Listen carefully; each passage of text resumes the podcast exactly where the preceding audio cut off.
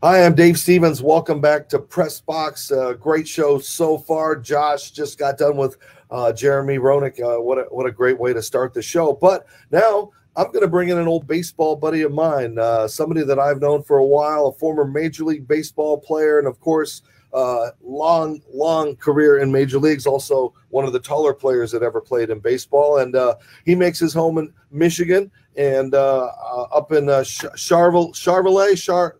What do we got? Charlevoix. Charlevoix, and I, am actually now in Detroit right now, back home. You're in Detroit. Wow, I can never pronounce that name. But uh, Dennis, so glad you could join us to talk a little baseball. Dennis, of course, was a major league pitcher, pitched for the Yankees and the Padres and the Reds, and uh, you don't get to do that unless you can actually pitch in the major leagues. So thanks for joining us for a little bit today, Bud. And uh, you know, how is life? How's the family? What's going on in Michigan? Everything is good. Everything is good. Obviously, you can see we're Red Wings fans. Um, so, uh, but yeah, it's all good. And uh, I'm down here uh, temporarily. Renee's up at uh, slinging ice cream and flipping burgers up at the uh, restaurant that you've been at. And uh, other than that, everything is good.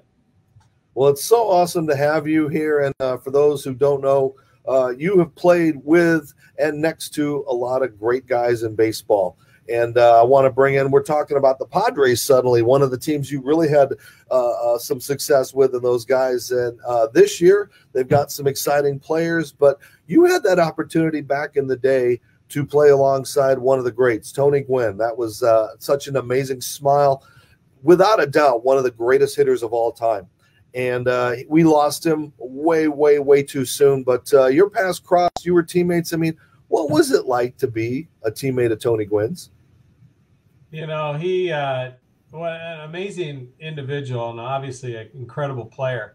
But uh, when I first got traded over there from the Yankees uh, as a player named later for Tommy John in 1983, joined him the last two weeks of the big league season. Then we all went together. Tony, Kevin McReynolds, there was like six of us that went to Puerto Rico together and uh, went to play winter ball. So uh, I got to know him pretty good there. So our really our career started uh, back in uh, back in '83 during winter ball. So, um, but he was just a student of the game and never stopped trying to improve. And uh, we learned a lot from him from the hitting side uh, because he would help us pitchers uh, kind of know what the other hitters were were doing at the plate and how we could best get them out. And Dennis, now we've got another guy that kind of looks a little bit and reminds folks, I think, of the, the way he hits, and that's for Tet- Fernando Tatis Jr., uh, who has really been crushing the ball uh, early in this season. We thought he had an injury and wasn't going to get to play, but do you see a little similarities in, in their hitting approach? You know, a little bit. Uh, obviously, he's uh, he hits for more power, but you know, surprisingly, Tony could uh, hit for power as well if he wanted to and uh, or when he needed to.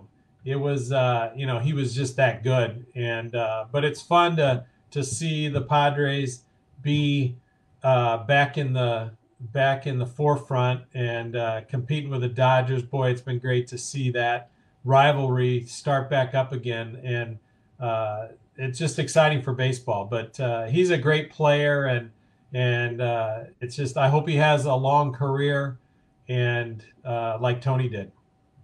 And you know, you've done so much since your career uh, for you know your own town and for other areas around the country with the baseball clinics that uh, I've had the honor to work with you in, and the golf uh, tournaments that you come and appear at for uh, for uh, Dave Bowen and, and us down in Florida. You know, why do you continue to give back? Why do you continue to do so much when you, you really could just uh, you know sling ice cream and do your thing? You know, uh, it's it's really all about the relationships, and uh, you know, I was fortunate to play, uh, you know, play and coach part twenty years, parts of twenty years in uh, in uh, professional baseball, and it's just uh, it's something that you always did, and I like to support. Um, the guys are doing great work, both on and off the field, and and and they come and support me as well up in uh, up in Charlevoix doing our Legends for Youth youth clinic like you did. So um, you know, it's it's a it's a reciprocal arrangement, and I enjoy being a part of uh, all these different events, and then all the stories, as you know, that happen that you get to hear uh, when we all get together is uh, is definitely uh, enlightening. Yeah, I mean we've had great times, and you know, COVID has really uh, has hurt us as far as you know the the fun we get to see with Larry, and we don't get together. Although you guys travel, you know, you guys get to continue to go cross country. I'm talking about uh, Dennis's buddy Larry Kalura, who was a, a, a, catcher in the Yankees organization, and uh, I mean. What has this been? These struggles been like for you and your family with with you know as much as you are an ambassador, you not getting to do the things you would do. Yeah, we uh, we've tried to. Uh, um, Larry's met me out uh, for his vacation. He's an executive in insurance company, so I think he spends all his vacation time uh, with me. We've rented an RV, went and seen some uh, former teammates, and uh, and done some other events as much as we could, especially during COVID, so we could control all that in the RV. But that was an awful lot of fun, and who knows, we might make another trip, but uh, he's uh, he's a lot of fun to be around and uh, never, as you know, and and and keeps me laughing. That's for sure. Uh, Dennis Rasmussen joining us on the press box. Uh, a lot of show left, but uh, I want to get into a couple of things because Ras, you you could rake a little bit back in your day. I know you could hit. You had to hit, obviously, when you played in the National League. But I want to get your thoughts on on what we finally have seen from Shohei Ohtani, being able to hit in the lineup um, on the off days he's not pitching, but also to come out and throw consistently on the mound. And again, uh, it's one of those things where I know you as a as a batter, you you didn't want to have to do that all the time, but you had to learn it. But I'm just wondering, you know, the fascination with this experiment. It finally seems to be working. Are we going to see copycats, or is this a one time thing? You know, uh, he's an exceptional player, and to do what he's doing at the level he's doing it uh, and both pitching and hitting is just amazing. So uh, I tip my hat to him, and it's just great for the game, and it's fun to watch. And obviously, that's why people come to to the games is to watch him play. You don't want to go to the concession stand and misses at bat. He's one of those guys, and uh, let alone now you can't hardly leave and go to the bathroom uh, or anything and leave your seat because he's uh, pitching and hitting at the same time. So um, it's it is a lot of fun. I uh, I enjoy growing up. You know, I always loved hitting and playing both sides of the game. Um, I'm I'm definitely proud of my 50 uh, major league hits. That is for sure. Um, but I took a lot of pride in my hitting, and it was fortunate to play in the in the National League with Cincinnati, and mostly with San Diego, and, and uh, be able to swing the bat and help my own cause. Yeah, well, I was looking at stuff. In fact, I had some grainy footage of you and just lumbering around the bases on like a bases clear. Like I'm watching you flying around the bases. I'm just thinking, wow, could he even get to first base these days? And you know, me and you like 40 seconds each. I don't know, but you know what it takes as far as the pitching conditioning for your body. So, what is the taxing toll when you've got to get in the cage too and use the other arms? Like that's what you know. He's gone through some problems with this. Like, can he keep up at this high level? God, I sure hope so. You know, nobody's done it before, so uh, it remains to be seen. But you know, probably the biggest thing is there's no downtime. You know, he's eh, other than when he's not hitting, but he's still watching the game and watching the pitchers because he's got to go out and face them as a hitter. And then, you know, when you're on the mound, you you're you're you're working hard and and focusing. So the mental part of the game is is really impressive to me. Um, maybe even more than the the, the physical part, because obviously he can do that, and uh, but the mental part, because you never can turn it off. You got to be able to go back out there and and uh, watch what's going on during the game, and there's no uh, there's no break. And I know you love baseball. You're always at a game and traveling around, but um, you know are we seeing the better quality of baseball this year because of what we had to go through for that small 60 game season? We saw minor leaguers making debuts in the postseason. Are we back to normal baseball now?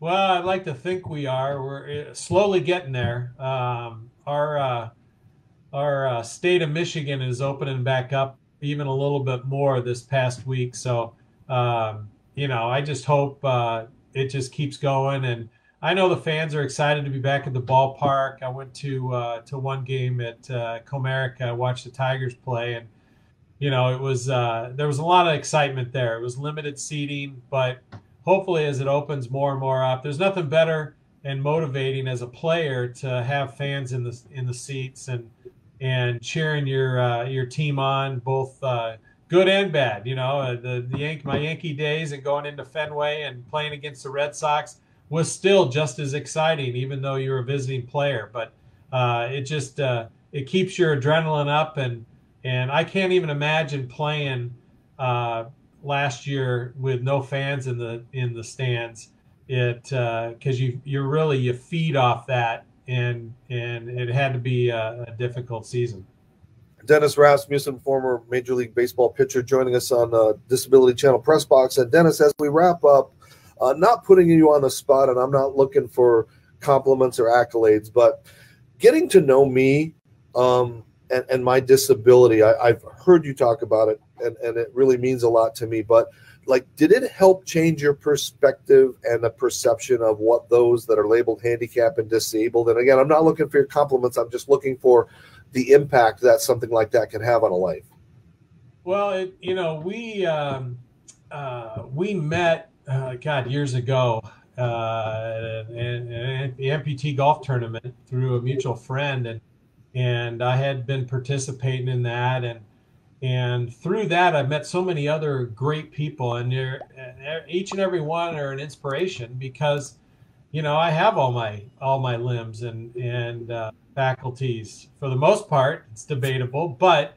uh, uh, but you know it's and i'm able to go out there and do that but it's it's not limiting uh, watching some of these kids and and adults go out there and play golf and play sports and uh, and do the things that uh, you know the physically able uh, can still do. But you know, it's just an inspiration to watch um, everybody that has any kind of challenge to go out there and and do something that we a lot of times take for granted. And uh, but it's just it's definitely inspiring and heartwarming to to see all the different, especially at the younger ages and that where kids didn't think they could do something and said, well, why not? Why, why can't you go out there and do that? Look at, look at who's doing it and paving the way. So kudos on everything you're doing um, and uh, bringing to light what's, uh, what's possible because anything is possible. And I mean, you were on the same field, uh, you know, with Jim Abbott. I mean, you got to witness firsthand some of the miracles that can happen when people just go out and just try to do their own thing. And as you know, this is my normal. Um, we all have struggles as we get older. We all kind of get things that uh, kind of make us all part of that disabled family when you can't walk or you need hip replacement surgery or or something like that. So thank you. I, it, your friendship means a lot. And before I let you go, I got to ask you one more question. Uh, when we you know, we, we just talked to Jeremy Roenick, put him on the spot. But for you, I don't care if it's little league, college, uh, major leagues, we're having a beer. What is that greatest moment that of your life, your personal achievement?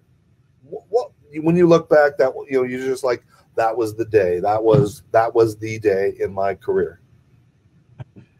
Well, there, you know, it brings me back having doing doing this interview and and uh, joining you I was in a uh, bicycle car accident when I was a kid uh, at 15 where I almost lost my left ankle. And since after my career was over, I had it fused. But um, there was a time where, uh, you know, a turning point where our the the orthopedic doctor that said well, we can we can always amputate. Let's put it back together and see what happens. I think that was the turning point that for me anything was possible as I look back on it. And I never used that as a as a handicap. Yeah, I just dealt with it and everybody, all the trainers, everybody knew that I had to do my conditioning on a bike and and it's kind of a story that a lot of people don't know. And uh, i I'm very proud of the fact that I got to the level that I did and persevered. Was it was it all that easy and physically uh, easy? No, um, but nothing in life is nothing worth uh, doing and achieving is uh, is easy. there's always some uh, bumps along the way. So, you know, that's probably my biggest, proudest moment. There's a lot of things that uh, in the game that that uh, that you know I'm proud of, but and longevity being one. Um, so, but that's probably the the biggest point and turning point that I'll never forget. That uh, that doctor, orthopedic doctor, on call on that on that Labor Day of 1973, that uh, you know told my parents that you know this is what's possible and and it's basically up to me and that was the turning point and and I took it and ran with it literally. Well, thank you, my friend, and I'm so glad that uh, what an impactful story. It's like you never know what you're going to find out when when you and I talk. So, uh, brother, it's so glad. Oh, hey, congratulations! Uh, so, tell us, update us about this exciting new part of your life, and what can we do to follow you and share, and and maybe get you some work. Yeah, well, we're um, uh, I'm at a part where I'm uh, going to be a pitching coach in the uh, Appalachian League. It has not been announced yet um, officially, so I won't tell the team. But uh, I am getting back into baseball, and it is uh, you know it's exciting, and and I'm looking forward to uh, you know that this next chapter with Renee's blessing to get back and share some of my experiences with these young uh, college kids, non-draft eligible college players in the uh, new Major League Baseball um, USA Baseball partnership. So uh, you know, more to be said uh, at a later time, but it's an exciting time. Uh, unfortunately, with all the contraction and things going on with minor league baseball having uh, been taken over by Major League Baseball, there's still uh, a lot of teams in transition, and but the new Appy League should be uh, should be exciting to watch, and and with these up and coming players that they think uh, are going to play in the big league someday. All right. Well, there he is. Look at that baby face. Uh, he's he's seen a lot of fun places and locations and a lot of great memories. Uh, Dennis Rasmussen, thanks for joining me, my friend. And uh, I can't wait till we can get together in person, shake hands, have a beer, and uh, maybe have a couple of Moscow mules. there you go. Well, uh, it's great to see you, and I love you, brother. And uh, you take care and keep doing your good work. All right. Thank you. Dennis Rasmussen joining us here on TDC Press Box. When we come back, we are going to have Jay Stoyan to talk a little Maple Leafs hockey. Josh is going to jump back in the seat, and we'll update you on this quest for the Stanley Cup in 2021. This is Dave Stevens. You're watching Press Box.